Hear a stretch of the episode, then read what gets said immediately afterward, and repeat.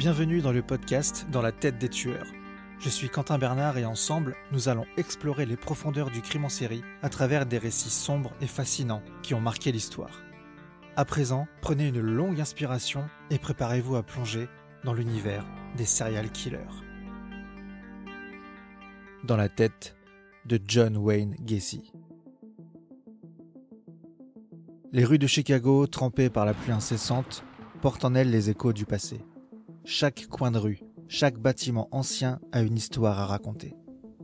Mais aujourd'hui, nous allons évoquer une histoire qui, malgré les décennies, reste gravée dans la mémoire collective, refusant d'être effacée par le temps.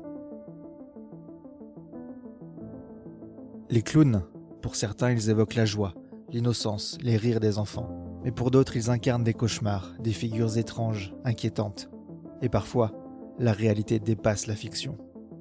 John Wayne Gacy, un nom qui, pour beaucoup, est synonyme de terreur. Un homme respecté, un entrepreneur prospère et pourtant, sous ce masque d'ordinaire, se cachait une bête.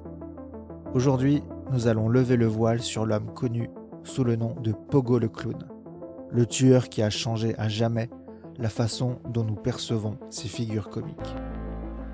Accrochez-vous car nous entamons un voyage sombre et tourmenté dans les tréfonds de l'esprit humain, là où se cache l'inimaginable. Chicago, 1978. Une ville en effervescence avec sa vie trépidante, ses hauts et ses bas. Dans cette métropole, un homme se démarquait non pas par son extravagance, mais bien par son apparente banalité. John Wayne Gacy, un nom qui résonnera pour toujours dans les annales du crime. Né le 17 mars 1942 dans un quartier modeste de Chicago, Gacy semblait être l'archétype du rêve américain. Un entrepreneur respecté, actif dans la communauté, organisant des fêtes pour le voisinage. Et oui, il avait un hobby particulier, se déguiser en clown. Pogo le clown, pour divertir les enfants. Cependant, comme tout bon film à suspense, les apparences peuvent être trompeuses. Sous le masque jovial du clown se cachait un homme tourmenté, avec des pulsions sinistres. Alors que Gacy recevait des éloges pour ses actes de charité et sa participation à la vie locale, il menait une autre vie, une vie de prédateur, une vie où il utilisait son statut pour attirer de jeunes hommes et garçons dans sa toile. La façade impeccable de Gacy a commencé à se fissurer le 21 décembre 1978. Robert Piste, un adolescent de 15 ans, disparaît après avoir parlé d'une opportunité d'emploi offerte par Gacy. Ce fut le fil d'Ariane qui conduirait les enquêteurs à déterrer les secrets de l'homme derrière le maquillage du clown.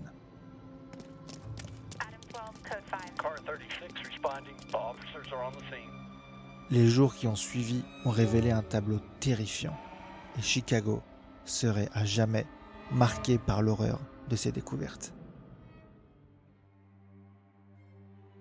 Le foyer, normalement un lieu de refuge, de chaleur, de souvenirs, mais pour certains comme les malheureux invités de Gacy, ce fut le théâtre d'un véritable cauchemar. Ce 21 décembre 1978, à la suite de la disparition de pistes et grâce à des indices accablants, Gacy est arrêté au volant de sa voiture, puis est ramené chez lui la maison de Gacy est devenue le centre d'attention. Lorsque les enquêteurs ont commencé à fouiller la propriété, rien n'aurait pu les préparer à l'horreur qu'ils allaient découvrir. Sous la maison, dans le vide sanitaire, espace étroit et rampant, une odeur nauséabonde accueillait quiconque osait s'y aventurer. Et pour cause, c'était le lieu de repos de nombreux corps, victimes de la cruauté de Gacy. Un à un, les cadavres étaient exhumés jeunes hommes, adolescents, tous ayant croisé le chemin de Gacy à un moment donné. Ils étaient là, sous ses pieds, alors qu'il vivait sa vie en surface, se mêlant aux autres, souriant, riant, jouant le rôle du voisin amical. Un des enquêteurs témoignera Je n'oublierai jamais ce jour-là, l'air, l'odeur. On s'attendait à trouver quelque chose, mais pas à cette échelle. C'était. C'était comme si le sol lui-même pleurait. Au total, 26 corps ont été retrouvés dans le vide sanitaire. Trois seront retrouvés enterrés dans son jardin, tandis que quatre autres cadavres seront découverts au fond de la rivière des Plaines, qui coulait encore paisiblement à proximité de chez Gacy. Les victimes avaient été trompées, abusées, puis tuées. Et pendant tout ce temps, cette maison, cette façade ordinaire, cachait l'un des secrets les plus sombres de l'histoire criminelle. La ville était sous le choc. Comment un tel mal pouvait-il se cacher aux yeux de tous? Et alors que Chicago tentait de comprendre, le monde entier fixait son regard sur cette maison de l'horreur et sur l'homme qui avait transformé le rire en terreur. L'enfance de John Wayne Gacy est loin d'être idyllique. Enfant en surpoids et souvent malade, il est moqué par son père qui le traite de tapette et d'autres insultes homophobes quand il est défendu par sa mère. Très proche de ses deux sœurs, Joanne et Karen, tous se font battre par ce père alcoolique. Lorsqu'il a 9 ans, un voisin abusera sexuellement de John, mais jamais il n'osera révéler cet abus. À 17 ans, il s'en va pour Las Vegas après avoir quitté le lycée. Il sera concierge dans un salon funéraire avant de se faire envoyer pour acte de nécrophilie. C'est d'ailleurs à cette période qu'il découvrira cette fascination pour les cadavres. À son retour à Chicago, il décrochera en 1963 son diplôme dans une école de commerce. Suite à cela, bon vendeur, il sera gérant d'un magasin de vêtements pour hommes. Il épouse Marilyn Myers, une collègue de travail, en 1964. Le père de Marilyn proposera à John de reprendre les rênes de trois restaurants KFC dans l'Iowa. Devenu quelqu'un d'important dans sa ville, un notable comme on dit, John s'engage en politique. En 1968, plusieurs de ses employés encore mineurs l'accusent de tentative de viol. Gacy nie tout d'un bloc et crie au complot organisé par ses adversaires politiques. Il fera 10 ans de prison pour sodomie, mais au bout de 18 mois, il est mis en liberté conditionnelle car le psychiatre du pénitencier le croit innocent et même inoffensif. Sommes-nous témoins de la première tromperie de Gacy? Il divorcera de Marilyn en septembre 1969 et retournera vivre chez sa mère, son père étant décédé. Il trouvera un poste de cuisinier dans un restaurant. En 1972, après s'être remarié à une femme du nom de Carol Hoff, Gacy fonde PDM Contractors, une société de construction. Pogo le clown est sur le point de naître. En effet, c'est à cette époque que Gacy confectionne le costume de clown afin de collecter des fonds pour le Parti démocrate ainsi que pour divertir les enfants malades de l'hôpital voisin. Il lui arrivera même d'animer des goûters d'anniversaire. C'est durant l'année 1972 qu'il commettra ses premiers meurtres. Ses victimes sont âgées de 15 à 20 ans. Ils font partie de son voisinage, d'autres travaillent pour John. Il les invite chez lui, les menottes, les baillonne, les torture les viole avant ou même après les avoir tués, puis se débarrasse de leur corps. En 1976, Carol demandera le divorce car en plus d'avoir découvert des magazines porno gays, elle trouvera des vêtements d'adolescents dans la maison. La bisexualité de son mari n'est pour elle plus un secret. 1980, la ville de Chicago est en émoi. Les rues enneigées autour du tribunal de Cook County sont noirs de monde. Journalistes, curieux, familles en deuil, tous sont venus pour assister à l'acte final de ce drame horrifique que Gacy a orchestré. Face à des preuves accablantes, l'avenir de Gacy semblait scellé, mais, comme dans tout bon drame, des rebondissements étaient à prévoir. La défense de Gacy a joué une carte inattendue, plaidé la folie.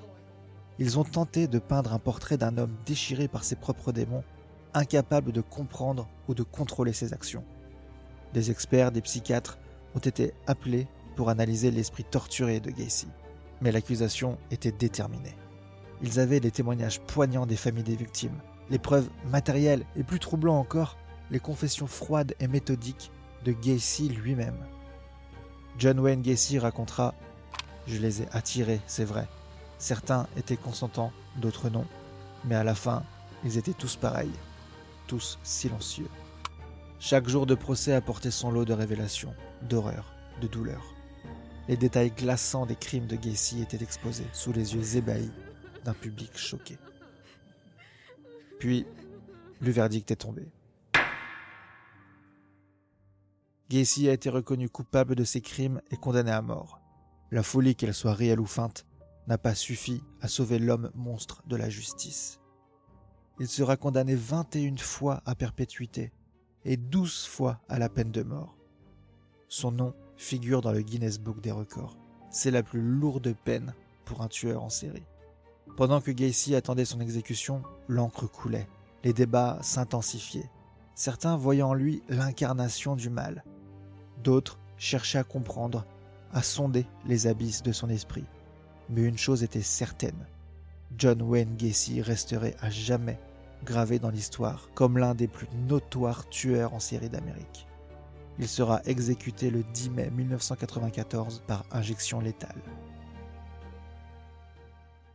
Avec la chute de Gacy, une certaine tranquillité a semblé revenir. Les rues de Chicago ont retrouvé leur agitation quotidienne, les familles ont tenté de guérir et le temps a poursuivi son inexorable avancée. Pourtant, l'ombre de Gacy plane encore. Son histoire, ses crimes et surtout sa double vie ont laissé une empreinte indélébile sur la psyché collective. Les chercheurs, les écrivains, les cinéastes, tous ont cherché à déchiffrer ce puzzle, à comprendre comment un homme pouvait mener deux vies aussi contradictoires. Comment le voisin aimable, le clown joyeux, pouvait aussi être un prédateur impitoyable. Ces questions ont donné naissance à une multitude d'œuvres, des films, des documentaires, des livres. John Wayne Gacy est devenu une figure presque mythologique du mal incarné. Stephen King s'en est inspiré pour créer son clown Pennywise dans ça. Le clown tueur Twisty le clown dans la saison 3 d'American Horror Story est aussi inspiré de cette affaire. On retrouve également le personnage de John Gacy dans la saison 4, Hotel, et également dans la série Supernatural, les frères Winchester se battent à deux reprises contre son fantôme. Et la liste est encore très très longue. Mais au-delà de l'exploitation médiatique, le cas Gacy a également ébranlé le monde de la criminologie et de la psychiatrie. Comment identifier les signes avant-coureurs? Comment éviter qu'un autre Gacy ne se cache parmi nous? Des profilers ont étudié son cas en profondeur, cherchant des schémas, des indications, de nouvelles méthodes d'investigation, des approches psychologiques plus poussées ont vu le jour à la lumière de son cas. Et malgré tout cela, une question persiste. Peut-on vraiment connaître quelqu'un? L'histoire de Gacy, en fin de compte, est un rappel glaçant de la complexité de l'âme humaine et de la fine ligne qui sépare la normalité de l'abîme. John Wayne Gacy, le clown tueur, restera jamais ancré dans les annales du crime. Pas seulement pour la brutalité de ses actes, mais aussi pour la profonde trahison de confiance qu'il représentait. Dans cette histoire, nous n'avons pas seulement découvert un homme, mais une faille dans la compréhension que nous avons de la nature humaine. Les visages que nous montrons au monde, les masques que nous portons peuvent souvent cacher des vérités bien plus sombres que ce que l'on pourrait imaginer. Les rues de Chicago ont peut-être retrouvé leur rythme, mais les échos du passé ne disparaissent jamais complètement. Les leçons apprises de cette affaire, les questions qu'elle a soulevées sur la sécurité, la confiance et la nature du mal continuent de résonner. En tant que société, il est essentiel de se souvenir non pour s'attarder sur le macabre, mais pour honorer les victimes, pour apprendre et, espérons-le, pour éviter que de telles tragédies ne se reproduisent. Ah, j'oubliais, les derniers mots de Gacy au gardien qui l'attachait sur son lit de mort furent Kiss my ass, embrasse mon cul.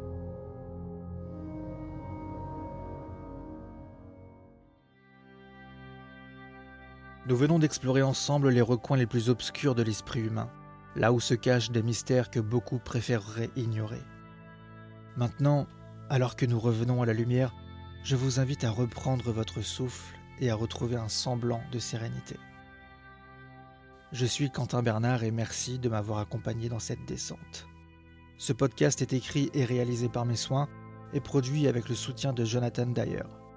Je tiens à remercier notre sponsor datamantia.com. C'est une boutique en ligne qui vend des vêtements, des accessoires et décorations uniques autour de nombreux thèmes, comme le cyberpunk, le dark fantasy et bien d'autres. Je vous invite à aller jeter un coup d'œil parce que c'est vraiment cool ce qu'ils font. Merci à tous pour votre fidélité, je vous dis à très bientôt pour une nouvelle plongée en apnée dans la tête des tueurs.